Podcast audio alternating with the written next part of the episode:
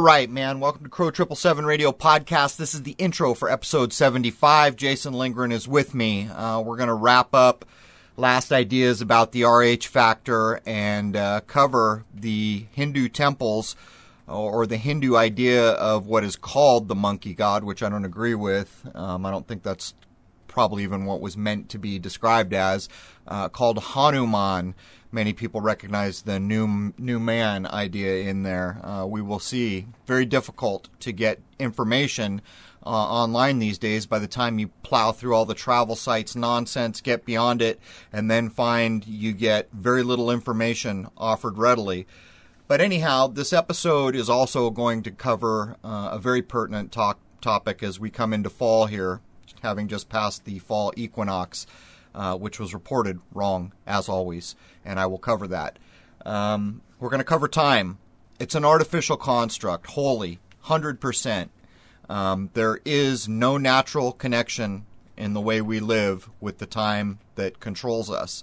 Uh, it is a control mechanism, and the whole second hour and part of the end of the first hour are going to cover this. And uh, you know, as I got, you know, we were going to cover uh, the idea of royal births and conceptions being tied to the natural system, uh, what people might call astrology, maybe they'd call it alchemy. Basically, the sun, the path of the sun, and the acceptable year of the Lord, as the Bible would phrase it.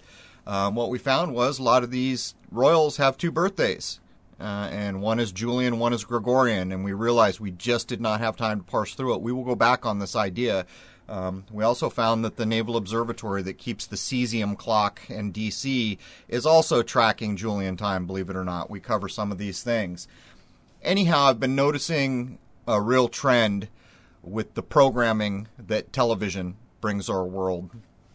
Television being most probably the most insidious thing I can imagine. I've noticed a new thing going on in the programming. I mean, it's always programming you, but they're doing this thing now where they're trying to use a captive audience and force them to watch something they may not have otherwise watched what they're doing is announcing new shows like Star Trek. There was an Eclipse special that was live the night of the eclipse. I think this new Orville kind of Star Trek comedy that Seth, whatever his name, MacFarlane is doing. Uh, I think all three of these programs did it where they announced this new show is going to be on. Actually, one or two of them was after a football game, I think, which already had a captive audience. Then they preempt the beginning of the program with Trump nonsense and other nonsense 100% BS programming.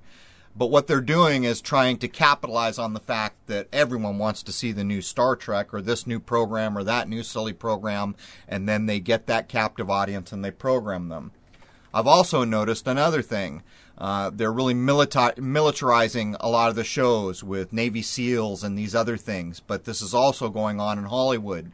Uh, right now, there is a movie I'm aware of coming out about Waco Wacko, um, that false event, and of course the Boston bombing with Jake Gyllenhaal, um, who is apparently Oscar worthy for portraying a nonsensical event.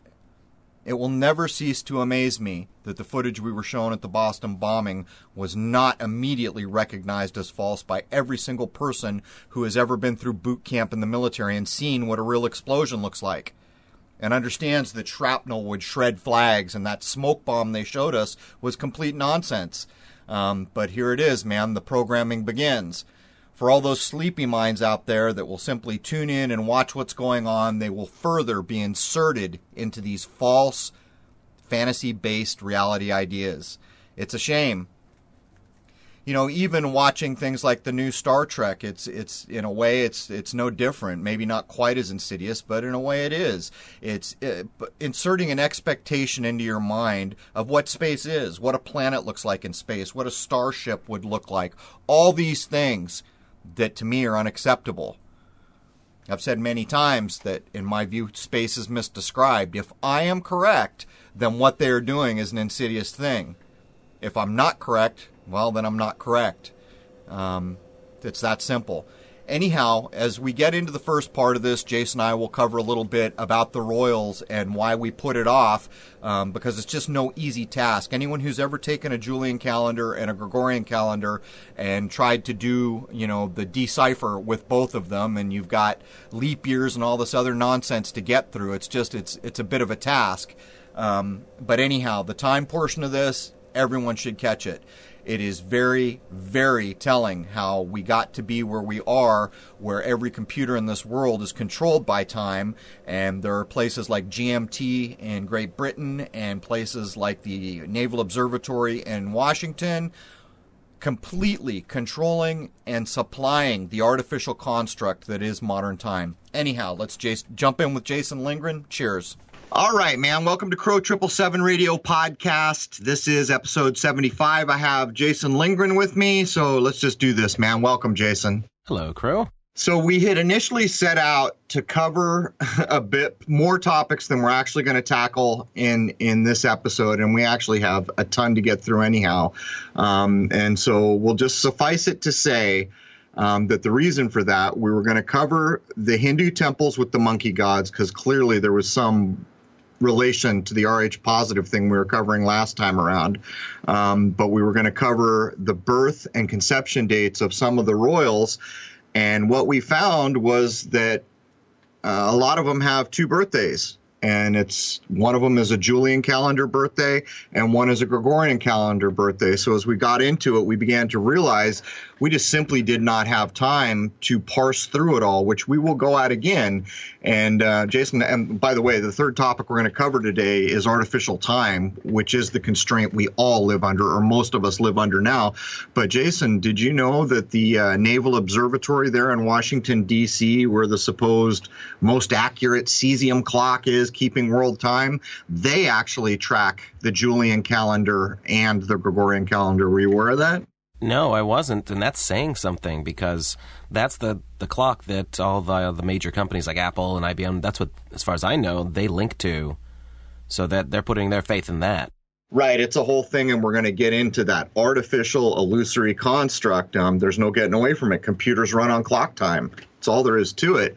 But um, the, yeah, there, there's a lot more there, and we'll get into it. By the time we're talking about leap seconds, I think people's heads will spin. Uh, it's just, it's ridiculous. It's completely devoid of any natural reality. But um, you want to just pick up and start in with the tie over from the old RH positive idea we did last time. And I'll, you know, before we jump in, Jason, I'll say I don't feel like I'm too much closer to understanding um, the whole RH thing. I ha- I just can't, I can't come to grips with whether I'm ready to accept the monkey relation um, or whether something else is going on there altogether. I mean, where are you? Well, let's take a moment to address that actually, because I was reading comments from different people on the forum, on, on our website, and then on YouTube as well. And this seems to be a general problem that, that there's different interpretations based off of what, what data people are looking at. You know, some people say you sound uneducated if you if you're saying it, it's a direct relation to the rhesus monkey, and then on the other hand, people are talking about how there's multiples of of uh, primates that have very similar blood factors and all that. So it's like, well, well which one is it? You know? right so so what I actually did, and it didn't get me a lot closer to where I want to be, is I just started to take apart the language, and there is no denying that RH stands for rhesus, and that word is followed by factor, which includes you know the idea of fact. So whether or not the realities that are being pushed forward have any basis in reality, the idea the idea that people have an RH named after a rhesus monkey in their blood and they're calling it a factor, um, those are things we can know for sure. But again, it doesn't get me much closer. But as we were doing the RH work last time, which was very interesting, just frustrating to say the least, um, it became pretty clear that um, Hanuman, the supposed monkey god of the Hindus, um, and I have troubles with the description of God there because um, I don't think that's what it was meant to be at all. Um, there, there were tie overs in some way, shape, or form, and clearly a lot of the temples over there are actually housing rhesus macaques. So um, we're about to go through a bit of the story of Hanuman, or what people are going to call the Hindu monkey god, uh, just to to try to wrap up the narrative from R.H positive. Uh, anything you want to add before we jump in? Yeah, yesterday, just to kind of finish off the whole RH thing, I looked up the Human Genome Project, which was finished in, if I remember correctly, 2003. And uh, right. uh, it's not something I had looked up for last week's that I probably should have, but it occurred to me again yesterday. So basically, what they were saying when I was looking through the the sum ups on on the breakdowns of all the things they got out of ripping apart the human genome is that the RH factor almost certainly doesn't have a, a dedicated use that they could find. There was some small little things, but nothing major. Not like it, it. This does this specifically. This is why it's there. This is very important. Basically, they didn't know, and um, that's that's really interesting. Like, why would this very significant thing in your blood that radically affects if if two people who have it and don't have it interact? Have no significance whatsoever. So that's there, there's some very big thing to this that we just don't know. Right. There, there's no getting away from it. And so we've had enough accounts from people, real people commenting, and the research we did that really show it is possible for an RH neg- uh, positive father to have a child with an Rh negative mother and have the mother try to fight off the blood in that fetus as a pathogen, basically. And that's really the whole basis for everything we're covering. I mean, there's no getting away from that. It really kind of does point to two different species. But when we come back around to common sense in the real world, it's not quite that that easy to you know slice and dice. But I also looked a bit uh, last night, as a matter of fact, into the Genome Project, and it wasn't long after. I think it was the rhesus macaque. It was one of the monkeys. I think it was the rhesus macaque um, where they had done that genome a short while after the supposed human genome. And there's another part to this where there is no denying that they are using certain types of animals supposedly for their close relationship to the the systems people have to do medical things. It's over and over and over from inoculations to this to that to studying diseases to all these things, but it seems to often be the same old suspects. So, I mean, there is something to this. Um, but anyhow, uh, we could beat this horse until we're white in the face. Uh, I just don't think we're going to get that much closer for now. But that doesn't mean we're not going to come back on this. So, do you want to just kind of jump in and give people the background on the supposed monkey god of the Hindu? I don't think God is the right word. I really don't. I think it's more like a natural attribute or an idea. I could be wrong, uh, but the name of this supposed personage or god or whatever you want to call it is Hanuman, H A N U M A N. Uh, you want to just jump in and start giving them some of the mythical backstory and whatnot on this supposed entity? Yeah, so obviously we're trying to tie this into last week where we've been discussing the RH factor, and there seems to be some sort of direct res- reference to the rhesus monkey, and the rhesus monkey is native to India and the surrounding regions. They're not in any other part of the world. So, the monkeys often use temples as their home base because there they are protected and are often fed and pampered by the people there. Now, from the temple area, they radiate out and will frequently get into urban areas, especially more recently as, as deforestation has occurred, uh, you know, over the years of industrialization in India. In the past, many of them lived in temples even hundreds of years ago, and the forest nearby would be where they would retreat to, but they'd always come back to the temples. So that was something that kept getting pointed out when I kept looking at different articles on these monkeys. Now, over the years, of course, the, the temples have been swallowed up, as we were saying, by urbanization and industrialization, and then the only place they would have to go if they there were too many of them or they just wanted to wander around, they would go into the cities. Now, the monkeys are protected by high status given to them because of the association with this Hindu monkey god, Hanuman. Now, because of the nuisance issues that they can cause, some monkeys will actually be rounded up and relocated back into the forests. But from what I read, the, the, the numbers are, are quite large, and it doesn't matter how much they do, they're still just all over the friggin' place. Right. There's a couple things about this. I mean, I mean, it was nearly impossible to try to get to the roots um, through typical use of the internet of how the monkeys became associated with the temples, why the people are, I don't know if worship's even the right word, but they're taking care of them, protecting them.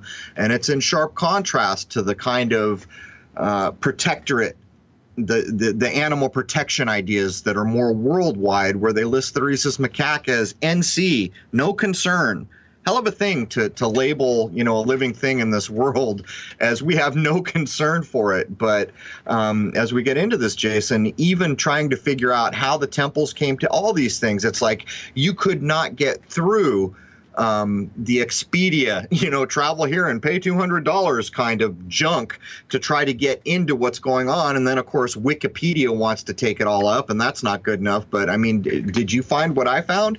Uh, it seems to be a really kind of unaddressed thing. Right.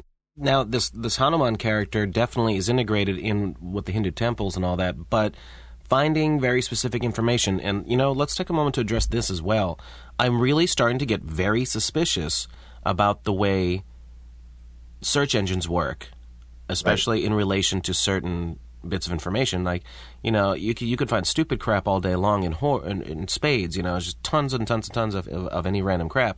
But I'm starting to notice a weird thing, and, and this is what I'm going to bring up now and see what uh, people out there might might have to comment on this. For instance, when I was trying to find references to India, or if I put Indians and things like that, with specific things that would only be in the country of India, not referring to Native Americans, it was still like the search engine parameters are still trying to get me off topic. You know what I mean?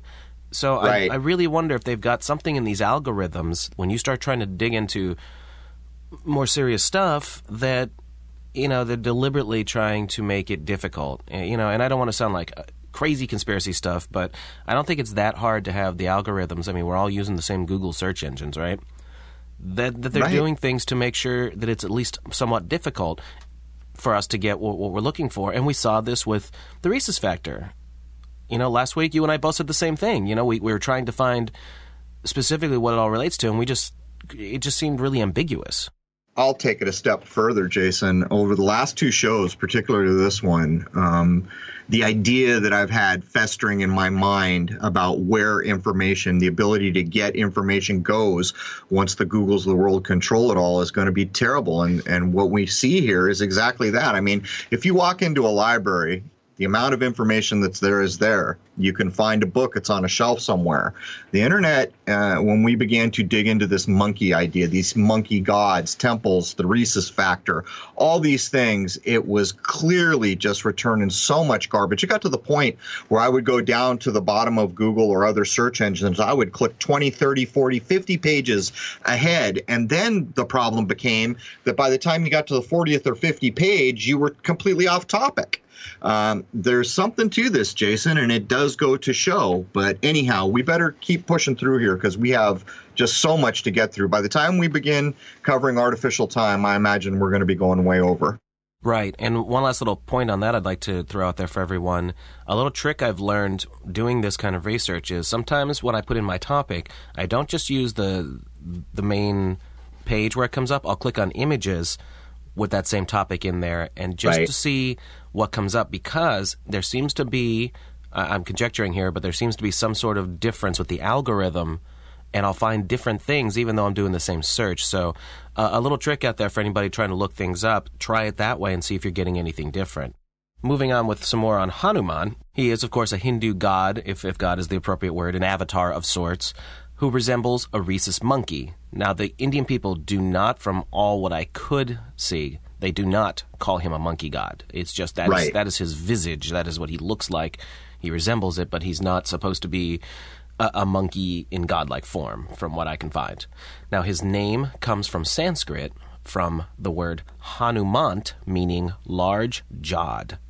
The Sanskrit texts mention several legends about Hanuman, about how Hanuman got his name.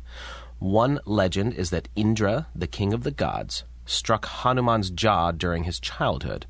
The child received his name from the Sanskrit words Hanu, jaw, and Man, or Mant, meaning prominent or disfigured. The name thus means one with prominent or disfigured jaw. Another theory says the name derives from the Sanskrit words Han, killed or destroyed, and Mana, pride. The name implies one whose pride was destroyed. I would also like to add that the name sounds like, as far as English would be concerned, new man or human. But the second one here, this uh, killed or destroyed pride, you know, it almost sounds like They're trying to say something about us as Right. human beings that our pride was destroyed in, in the embodiment of this uh, avatar. Well, even in the word pride, Jason, it's spelled M A A N A. Again, we have the word man uh, in Hanuman. You've got new man, and that goes across a few languages too. But here's what strikes me about this. Um, the first definition of what this name might mean uh, is about a jaw, and that could have to do with speech, or you could go any number of ways with that. And this is all the way back to Sanskrit, which is probably one of the most complex languages, maybe one of the oldest, who knows. But how is it that nobody quite knows? You know, this this is the story of Hanuman and the monkey temples all the way through that nobody's quite sure, and we're going to get into the probable reasons for that when we begin to get into the Jesuit invasion in the 1500s. And of course, everyone's aware that Britain, you know, what was the last emperor of India was like George the Sixth or something like that. I don't know if I have that right, but um, let's keep pushing. So, some Jain texts, and this is J A I N, mention that Hanuman spent his childhood on an island called Hanuruha, which is the origin of his name. Another possibility for the origin of his name. The avatar is a devotee of Lord Rama and is one of the central characters in the various versions of the epic Ramayana found in the Indian subcontinent and Southeast Asia. As one of the Chiranjeevi, he is also mentioned in several other texts, such as the Mahabharata, the various Puranas, and some Jain, Buddhist, and Sikh texts. Several later texts also present him as an incarnation of Shiva, and Shiva is one part of the triune God, and that representation is the destroyer of evil and the transformer.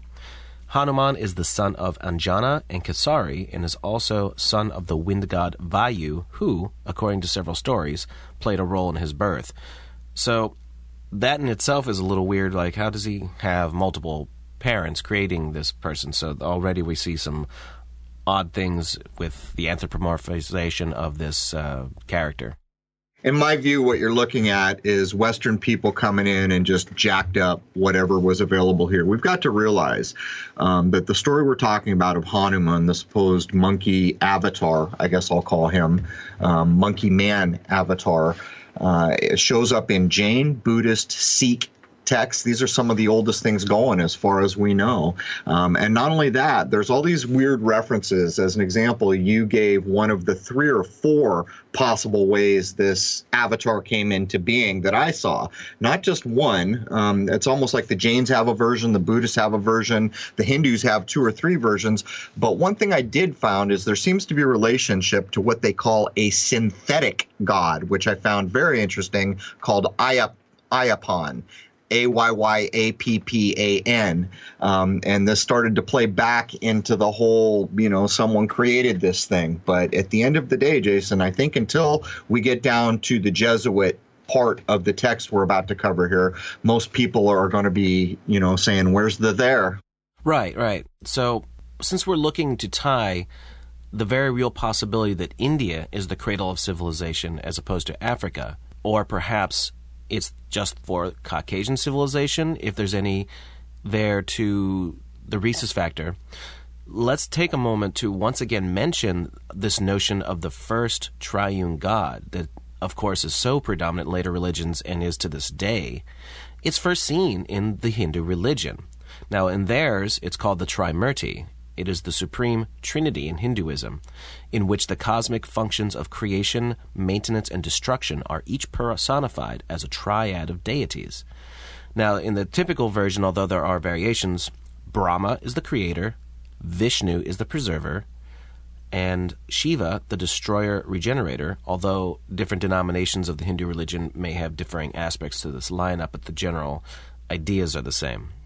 Now, when all three deities of the Trimurti incarnate into a single avatar, that avatar is known as Dattatreya. Yeah, so you can kind of see, you know, as I opened up, I didn't want to say Hanuman was a god, and this kind of starts to demonstrate that really the way they're thought about is almost like aspects of nature or something like that. I don't think I have the language to describe it, but this bullet point strikes me for uh, one main reason. And, you know, it's being called the Trimurti, and we're talking about the three or the triune God. And you can see how certain aspects of language, like ha, nu, man, um, go across like these languages that are so far removed from one another. And I found this over and over and over.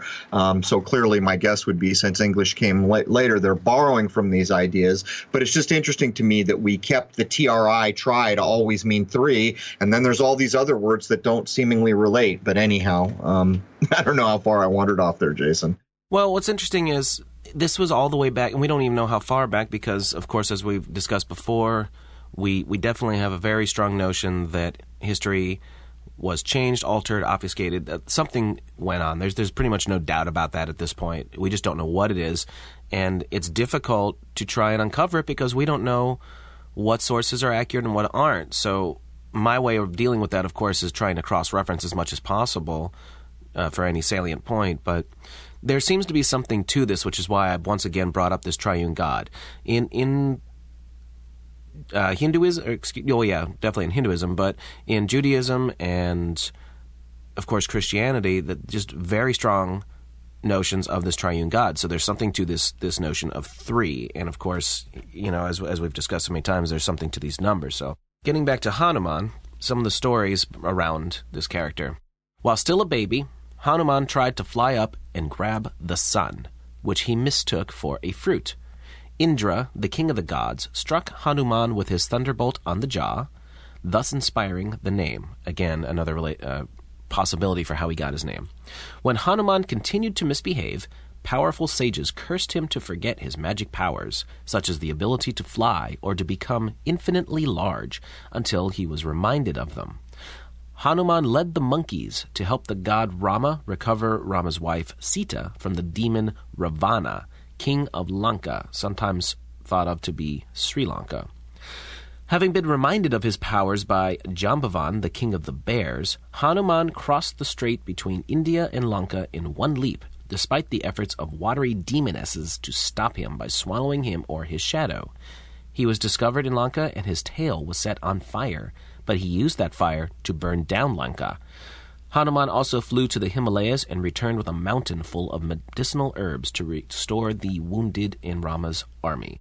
So I suspect most people hear things like this and, and they're kind of thinking blah blah blah. But I would point out there these these things are in existence for a reason. They're holding all these ideas. As an example, in the beginning of this bullet point, um, Jason is basically showing you the one to one corollary with the old Greek myth of Icarus flying up to the sun. You know, getting too close to the sun in the Icarus tale.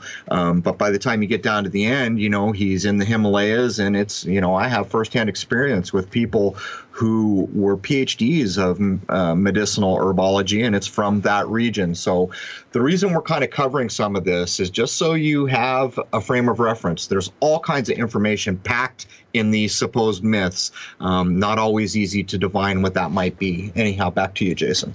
Right. It, as with a lot of these stories, there's it's almost like they're encoding right important information, things that, that you they want to get out there. And it, you know, a lot of people say that about the Christian Bible and all these other texts, and there seems to be some very important notion to that. You know, the the stories are just that stories, but it's the personification of information that's embedded in there.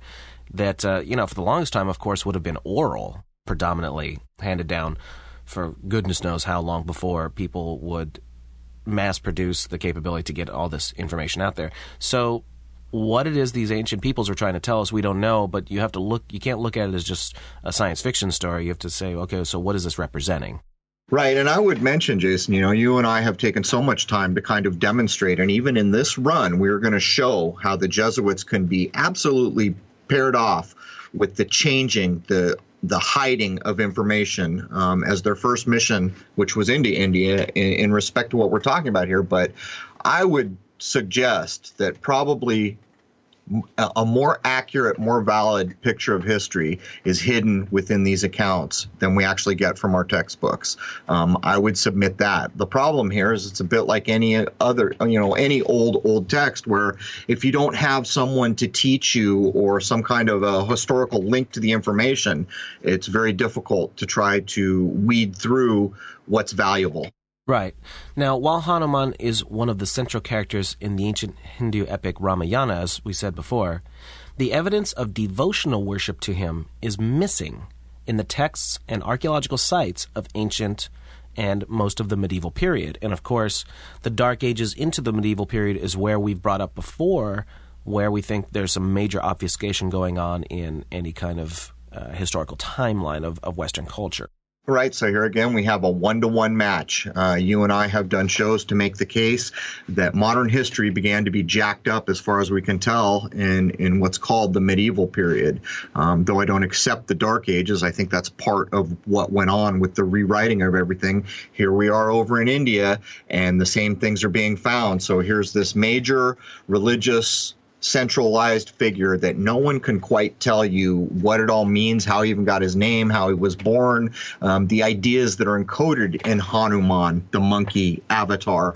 Um, but we're about to get into that. There is a reason, and that reason would be the Jesuits and the Brits. So let's keep going, Jason. Right. Now, to tie up all of these uh, intro on, on the Hindu gods and all that, one thing that definitely was e- easily noticeable to me while I was doing image searches and all that sort of thing I kept seeing one thing repeated over and over and over again. And maybe a lot of you folks will hear me say that and, and already guess. But of course, it is sun symbolism. Tons of it. Tons no getting it. away from it. Right. Yep. And of course, I mention this because it seems like no matter how far back, as far back as we can try and get into, what we see as a repeated meme is sun symbolism. The rest of this might just be window dressing, and the heart of the matter is just that it is encoding of the sun and just everything we dis- we've always discussed. It always seems to come back to that. I would point out that in some of the research, I was seeing that some of the Hindu sects were supposedly still using a lunar calendar, but then a bunch of them were using what's called the Soli lunar calendar, which people who have followed might remember that is what the Vatican uses to set the day of Easter, um, because a solar a solar calendar won't get you to the first you know, month after the full moon and the equinox and all that, as I've described it before. But that's kind of interesting too, and I almost wonder if the Soli lunar calendar is original to or what you're about to cover had a hand in it. But anyhow, here's where we start to get into the meat and potatoes of why it is so damn difficult to try to make heads or tails out of all this information. We're going to talk about the people who likely jacked it up. Absolutely. And we, of course, did a very thorough breakdown of the Jesuit order. And after their creation, one of the first places they went and established and flourished was in India.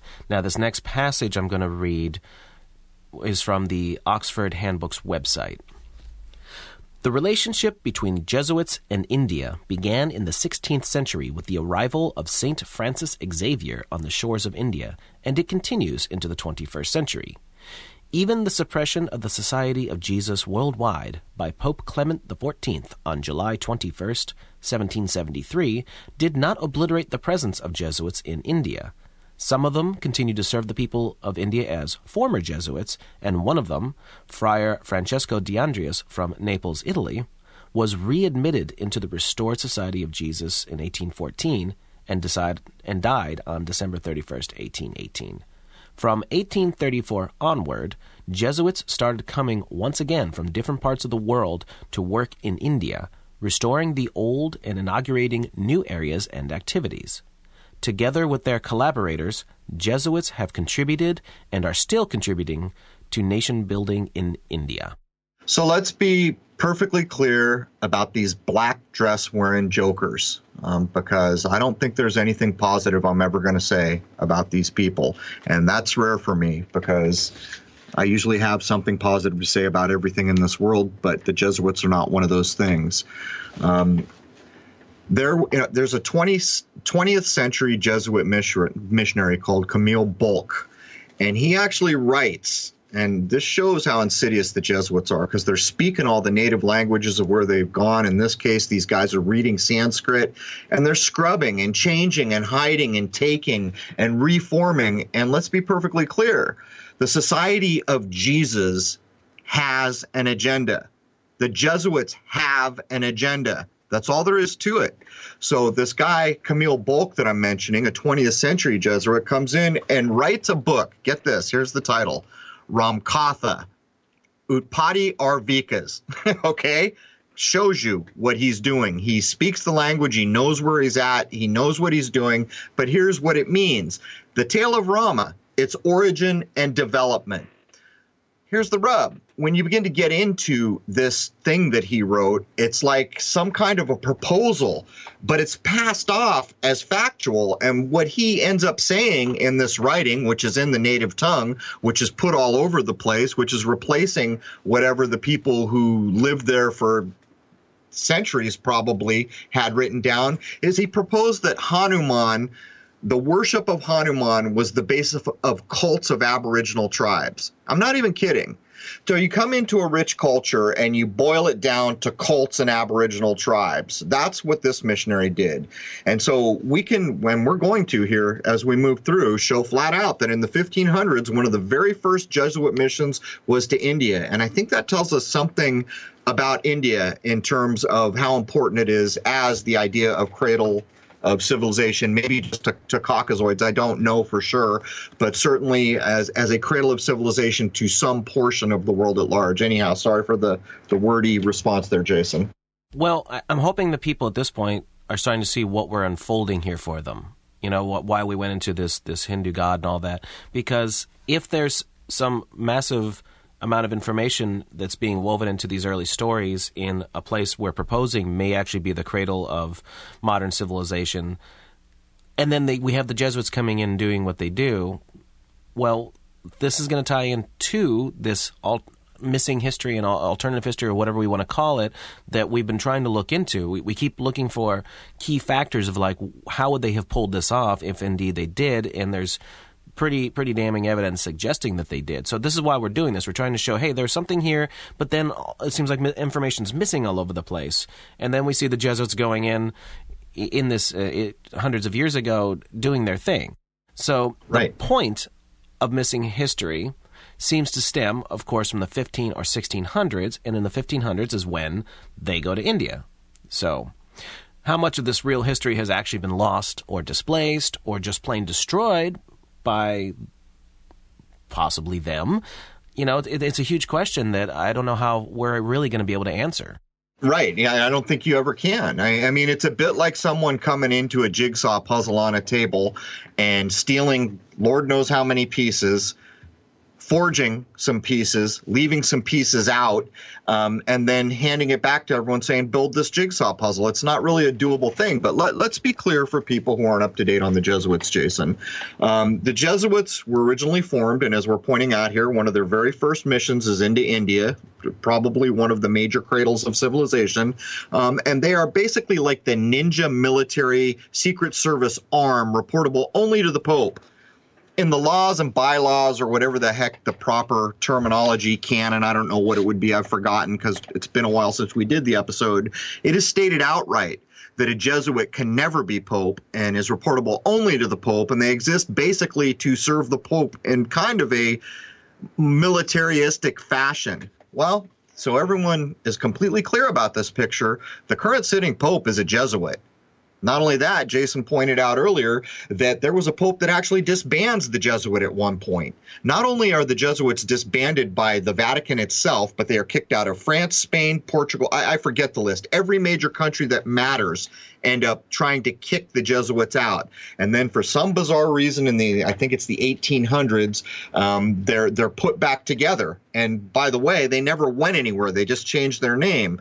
These are some really pain in the butt dudes, this organization has really caused trouble. It's written false histories. It's gone in and completely decimated um, local traditions and histories. And that's really what we're getting to here. So, again, sorry, Jason, back to you. Well, this is really important because we know from our from our research into the Jesuits that they did a lot of dirty, underhanded things in lots and lots of different countries, and certain countries, as you as you reiterated there, did kick them out. But guess where they were never kicked out of? India. They were there the entire time. I think Russia too, if I remember correctly, Jason. There were a couple places, but yes. Uh, even the kicking out of them did jack because all they did was change their name. They kept going as they ever did. They just didn't call themselves Jesuits for a while. Right. That's exactly I it. Tell. I mean, yeah. They, maybe the in an official capacity, their their infrastructure was not currently functional.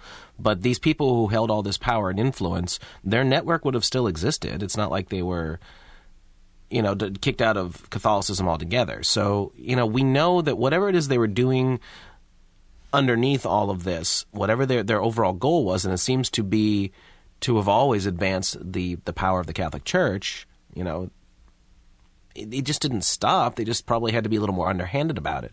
But again, we're just we're talking about India today, which we really didn't go into in our Jesuit episode. So if indeed there was some sort of greater agenda going on, the uh, the thousands of Jesuits that would have been there and still are to today would have been able to just carry on their work. I mean, it's not like that someone was going to be able to get on the internet back then and say, "Hey, they're still doing their thing." They're they're all far off another part of the world that, that had very little communication. So, what was to stop them from doing whatever it was that they were intending to do?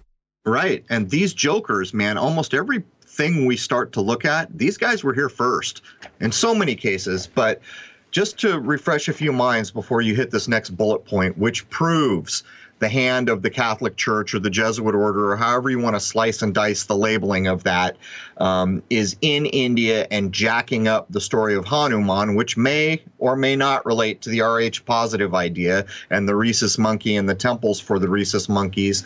Originally in this world, most likely the first of the year was at the spring equinox. I can demonstrate this in all these different ways, but to cut to the chase, it was moved to January, the first of the year. We are told it was by Caesar, Julius, if there was such a man. Yes, author of the Julian calendar, we are told. Um, and Pope Gregory the 13th, I believe. So you can see that the moving from what I consider to be the proper first of the year at the spring equinox back to January is wholly a Roman or Holy Roman or Vatican idea. They're the people who made it up. They're the people who pushed it. They're the people who implemented it. So keep that in mind as Jason covers this next bit. Right. Hanuman's birthday is observed by some Hindus as Hanuman Jayanti. It falls in much of India in the traditional month of Chaitra in lunisolar Hindu calendar, which overlaps with March and April. However, in parts of Kerala and Tamil Nadu, Hanuman Jayanti is observed in the regional Hindu month of Margazhi, which overlaps with December and January. The festive day is observed with devotees gathering at Hanuman temples before sunrise and day long spiritual recitations and story reading about the victory of good over evil. And as you said, this pretty much shows that the Jesuit invasions changed the narrative from old ways to new ways. Yeah, and you know, we didn't even touch earlier, we probably should have. There's this Hanuman Avatar is heavily, heavily associated with a victory of good over evil. And this is in the Mahabharata, the Ramayana, other things like this. I mean, it's in a lot of very supposed old spiritual texts. Um, but here you have it. Um, you have Hanuman being what's celebrated in what's called traditional, the month of Chaitra, which I think may relate to the idea of immortality. The word is very similar, uh, using the Hindu lunisolar calendar, which is basically the true first of the year. You're right there at the spring equinox. But then, of course, it's jacked up to December and January. And again, that has nothing to do with Indians or Asians or any other part of the world for the most part. That's not 100% true. But we have the Jesuits on the scene and we have the very architects of changing the first of the year standing there. And in my eyes, that's pretty much proof positive of the the intent and the actions changing and removing and obscuring what existed before they got there. Right. So let's get into a little more of an explanation of what we were just saying about old ways versus new ways. There is what we have called old style, and it's abbreviated as OS if you see it in, in any sort of printed media, and new style, NS that are used with dates to indicate whether the Julian year has been adjusted to start on 1st January in the new style, even though documents written at the time use a different start of the year, old style, or whether a date conforms to the Julian calendar formerly used in many countries rather than the replaced Gregorian calendar. Now, closely related is double dating, which uses two consecutive years because of differences in the starting date of the year or includes both the Julian and Gregorian dates. Beginning in 1582, the Gregorian calendar replaced the Julian in Catholic countries. This change was also implemented in Protestant and Orthodox countries sometime later. In England and Wales, Ireland, and the British colonies, the change of the start of the year and the changeover from the Julian calendar occurred in 1752 under the Calendar Act 1750 of the New Style. In Scotland, the legal start of the year had already been moved to January 1st in 1600, but Scotland otherwise continued to use the Jul- uh, to use the Julian calendar until 1752. Many cultures and countries now using the Gregorian calendar have different old styles in dating depending upon the type of calendar they used before the change. So here's the calendar game, man, and I'll tell you where I'm at with it. As I mentioned in the opening, the Naval Observatory that supposedly keeps world time on a cesium clock is keeping Gregorian and Julian calendar time. Why?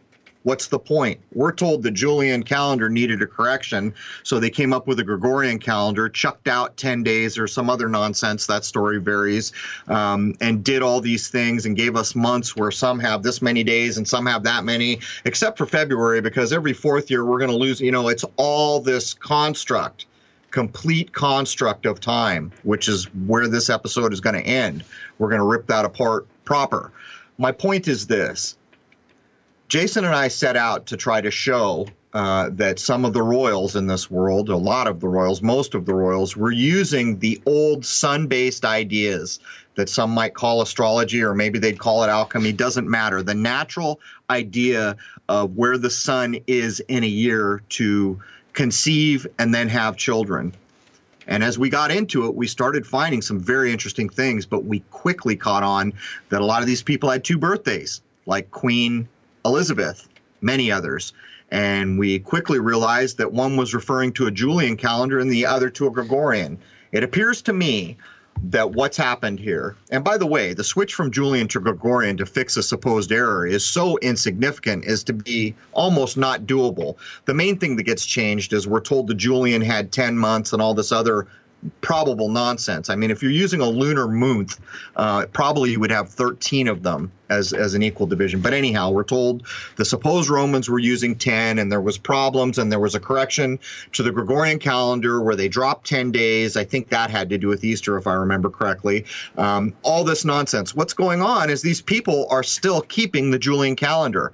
And I suspect the reason for it is the real numbers that matter that they are hiding are in the form of the Julian calendar. Jason and I are going to go back on this, but it is no easy task to unravel, to be sure. And when you discover that the world time cesium clock in Washington, D.C. is also keeping Julian time, it's just like, why? What the heck? There is something to this. But anyhow, Jason, do you feel like I dropped anything? Did, did anything fall through the crack there? No, you nailed it and, and this is what we were doing. We were trying to figure out what the aristocracy, what the royal people, because obviously what we've been looking at is blood and bloodlines and all that. So we started looking at dates and significances because, as you and I both know, we always find significance to certain dates and tying in with the equinoxes and all that. And then, of course, we come upon this weird thing with the with the calendar dates, and we don't know what's what when you really look at it. It's how do you translate these? How do you get them to where it would be more accurate. And we were having a conversation uh, off the air about astrology and nailing these things down. And basically, what it comes down to is anyone doing incredibly accurate astrology could find out exactly when events are occurring because of of course the certain celestial bodies being in certain positions and that's all monitored and, and, and written down and it has nothing to do with, with the jacked up dates Right, which is what we set out to demonstrate is that basically what a lot of people would call astrology, although I have problems with that word now because there's so many different versions of it and versions out there that are meant to be unhelpful. Um, these people are following that. And what really kind of starts to prove it is when they will not divulge the actual time on a clock time, uh, the actual time some royal personage was born and there's no reason for that. The only reason that I can logically work out for that, since we can show that they're using the sun and, and other bodies uh, to plan their their conception and birth um, is that you can get it down to the second, and so that's an ast- astrological thing. And the problem here also is that astrology has been so defamed for most people uh, that it just sounds like nonsense. But the truth is, the truth is, there is no getting away from the fact that all time in this world is based on the, you know, basically the equinoxes and solstices. You can go a little more finite and start to talk about months and the moon and these things. My point is this.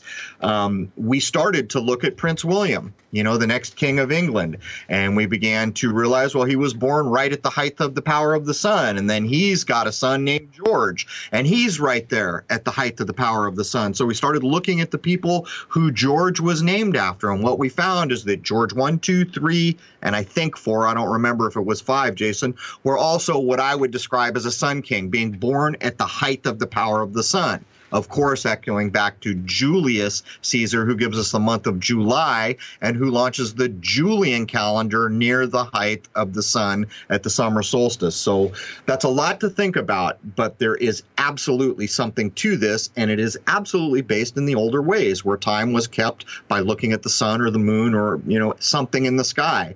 And that's basically what the whole end of this episode is going to be taking apart the fact that we've been ripped from nature and we live in a completely 100% no arguing about it artificial world when you look at it from the point of view of time. Anyhow, back to you, Jason. So before we start tearing apart this this concept of artificial time, why are we even discussing this in the first place? What are we getting at when we look at this aristocracy and all that? And it seems to be that, in my opinion, I think you're, you're pretty much uh, in the same mind they are able to keep track of things in a much more accurate way for themselves, but they've obfuscated it all for the people who are outside of their little circles. That's what it really seems to come down to, especially with this revelation about the cesium clock. Why would they be keeping that? Well, obviously they're using it for something, wouldn't you say? Yeah, I mean, probably the people who actually know a true history of this world, it sure does help if you know something about the older calendar. But I also suspect that there is something to, like in alchemy, like the farmer planting his seed. Farmer's got these seeds. He's not going to plant them at the fall equinox. He's not going to plant them at the winter solstice. He's going to wait till March and he's going to plant them in spring because that's what the natural system requires. There's something to this that relates to that idea of when a person is born, when a person is conceived, what it means to be born in a certain month. And the real problem with talking about this is the average ear, again, will say, oh, they're talking about astrology, I'm out. Well, I'm sorry. You can be out all day long. There is something to this. In the same way, a farmer knows when he must plant because nature requires it. These alchemical, these older, these sky based ideas, the natural clock, sky clock that we have, are, are absolutely being exploited by the people who still understand why it was important. And goodness knows what it is they're trying to hide in the long run. That's that's what I was constantly thinking about when we, we kept uncovering point after point after point that time has been jacked. Why? What are they doing? And I think we've pretty much said it as this in past episodes, in fact. The more they do this sort of thing, the more we are pulled away from the natural world, and basically, the more confused we are, and the easier it is to control us. Exactly. Exactly. Well said. Basically, we live in fantasy we end up the infants wearing diapers, living in a fantasy based world that has no relation to reality um, because of the artificial construct, which is what we are about to set out to show. Um, and we'll kick it off and we'll use the equinox as an example. So, you know, for a long time, I've been talking about how I knew they were announcing the equinox, the spring equinox at the wrong time. And I just, you know, I had thought about it, thought about it. As we got into this episode, you know, seven days ago, I sat down and I really began to think about it. And I finally realized. Um, and it's pretty common sense, which is a bit embarrassing that I didn't think of it sooner, but nonetheless, I finally realized. But anyhow, um, do you want to pick up or do you want me to launch straight in? One little thing I want to add in what we were trying to do, which we found out was a much larger problem to tackle before we get into this, is that we were trying to look at the, the, the royal birthdays and we have a chart, and then we were matching that against uh, the Jewish holidays and the Catholic holidays and the equinoxes and all that. And of course, we did find a lot of birthdays and things like that lining up with some of this stuff, which you know, there's just so much information there. It wasn't something we can just slam together and put out. But just so everyone knows, we are looking at these things, looking for the significance of it all and what, what, why they do what they do and when they do it, kind of a thing. So if they're obfuscating time, as far as uh, record keeping and all that, they may be doing things on their own scale for their very specific reasons, and we can't even really know that because of the way everything's been jacked around. So anyway, let's uh, let's do that. Let's explain how the equinoxes cannot be announced by date accurately with the current system and how each year a day is chosen which doesn't actually reflect the reality of the natural system especially from place to place you know the, the thing that's not really taken in consideration uh, just like we saw with the eclipse is that it depends upon where you're at Right, and there is the beginning of the spinning of the non reality based illusion to convince everyone that when CNN and the local newspaper say, guess what, guys, the spring equinox is on March 20th this year, you're being wholly, wholly separated from a reality based life into a fantasy based life. And here's why it finally dawned on me. As I began to take apart the announcement for this past equinox for spring that we just came through. It was announced as March 20. And I kept noticing all this language from the newscasters and the articles and the things that I looked at where it said, and even though the word equinox means equal night, it's really not quite equal. And I said, wait a minute, BS. That's what an equinox is, man. Equal day, equal night. That is what an equinox is. And for some reason, we have the German version that the word means equal night. It doesn't change the idea. And so, on the face of it, what they were telling you was a lie. And so, as I dug in, I realized why. Because you cannot pick a day for the equinox and announce it to a country or a world because it depends where you are. In my case, my news was telling me that March 20th at some certain time of the day was the equinox, when in fact we were going to have equal day or night either on the 24th or 5th. So I proved it flat out to myself. Um, and as I began to look at this idea, I began to realize that this is case in point for the artificiality of our world, for the kind of complete separation from using a sun to know when sunrise is, or, you know, a year when a year has occurred, using an equinox or a solstice to recognize this is the only true division of time to where we are now.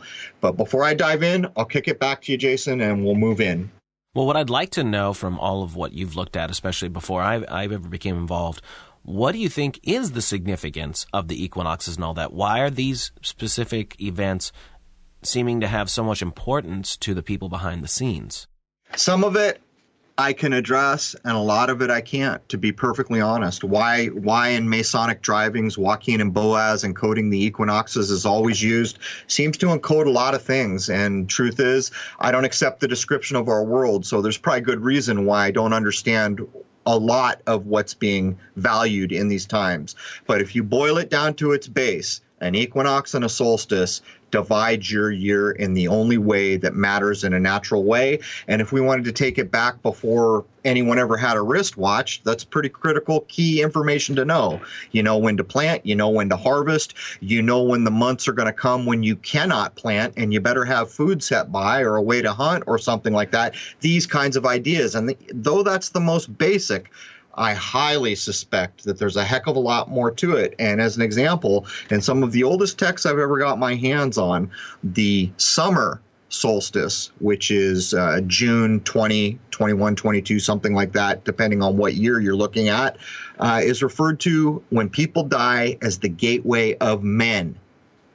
The inverse of that is the winter solstice, which occurs sometime around Christmas, January 21st ish, depending on the year and the decade and the century and all that, is referred to when people die as the gateway of gods. And so there was this whole idea that clearly had some more esoteric meaning encoded in it. But the truth is, is, you know, right now you're listening to a guy who doesn't accept the description of our world.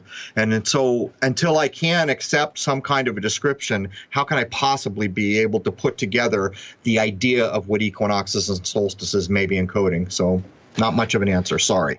Well, the thing I came up with and and just doing what I normally do, I tried to strip it strip it down to its bare bones. Is that right. no matter what calendar you're using for a day to day basis, ancient peoples, and I'll just leave that as, a, as an open ambiguousness, could still mark the passage of time because these events, solstices and equinoxes, carved the year up into four sections. So they could right. still know that X amount of events occurred from point to point. You know, that is a year. And they didn't necessarily need, like in, in the far past, they were they didn't live in this over corporatized world that we live in today. You know, they didn't have to give a crap about getting up at you know absolutely had to be up by nine a.m. so I could be to work for ten a.m. and you know I only work I'm working these five days and then I'm going to have two days off. They didn't do that. You know, it was it was a, a much more in touch with uh, the ground, the nature, the you know the the spirit of of everything compared to what we are today, where we're pretty much turned into machines following a cesium clock, if you will. Right. So I want to do a couple things before we wrap the episode. Um, as we get into the second hour, we're absolutely going to show that we live in an artificial construct and time is probably the heartbeat of that illusory dream world that has been spun around us. But as an example, we talked about the Julian and Gregorian calendars. I would invite anyone, I know I'm going to do it as Jason and I start to queue up and go back on this. Take important dates like 9 11, September 11, 2001.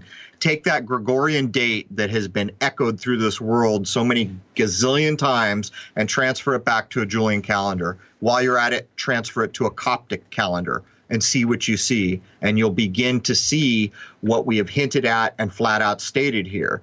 Um, let's cover one more thing. Let's cover this last thing that's next up, Jason, to give people a flavor of where this is going to go, just to demonstrate the complete farce, falsehood, fantasy based reality that current time is. So I'll just kick it over to you and let's cover this last point before we wrap for the first hour. All right. So, roughly 150 years ago, all time was determined by observing the sky. In the United States alone, there were hundreds of time zones which were accurate to the local natural observable system. Operators of the new railroad lines needed a new time plan that would offer a uniform train schedule for departures and arrivals. Four standard time zones for the continental United States were introduced on November 18, 1883.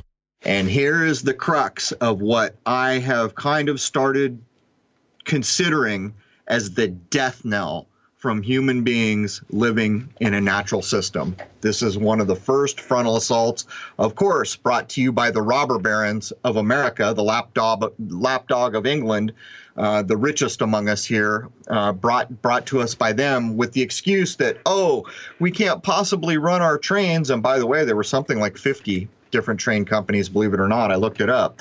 Um, but we couldn't possibly schedule our trains because all these local hillbillies out there are actually looking at the sun and saying, hey, man, it's sunrise. So we have hundreds of time zones. How can we deal with it? I would point out, firstly, that maritime travel and ships and ports had been operating since the beginning of the first ship or port that was ever built, not having this issue. And while it could be argued that trains were getting where they were going a little more quickly than a lot of those ships were, the fact remains is that I do not accept the argument in the first place. Um, the fact remains that when I look at the Naval Observatory in Washington, D.C., with a supposed oscillating radioactive atom cesium clock keeping world time, yet still holding on to Julian as well as Gregorian, I see complicity here. I see malice aforethought. So before I kick it over to you, Jason, I just want to state emphatically we are going to take apart the modern time illusion in such a way that I don't think the average person will ever look at it in the same way. Do you have anything you want to add before we close up? Well, I hope that folks see that even though some of these things we're discussing seemed a little disconnected, what we're really trying to do is paint a picture that going back as far as we can find, that things were intentionally being changed, altered, obfuscated, maybe completely deleted on purpose for the point of control. Because what we're always trying to do in this show is point out how just how much the control system really exists. It's there, you know, and they just kind of paint it over with this veneer of everything's okay and, and you know this is all crazy crazy nonsense. It's not crazy nonsense. How how much do we have to get into before folks really realize that we are living in a completely constructed reality, and that's what we're doing here. So hopefully we gave you a good intro to all of this artificial time idea that we're going to completely tear apart in hour two. Right. There's there's no getting away from it. You know, Jason. Maybe as I close up, I'll just say, you know, that that old band that everyone's embarrassed to like from the '80s called Styx. They really summed it up uh, in their album "The Grand Illusion." People should go back and listen to some of the words off that album. These things were done with intent. It's almost hard to imagine the lengths of time backwards a lot of this stuff started. But here we are. And as we get into the second hour, we are going to completely decimate time and demonstrate that living in a natural world as a natural human being was largely taken apart with the bringing in of time zones for the robber barons who own the railroads in the United States, quickly followed by GMT in uh, in London, the Meridian Mean Time. So there it is, man. We're bringing episode 75 to a close, the first hour. I hope to see you all over at crow777radio.com, where we will, in fact, demonstrate that a major part of the dream within the dream we currently experience is based on time, and the time we're going to define here is an absolute illusion. There it is. Cheers.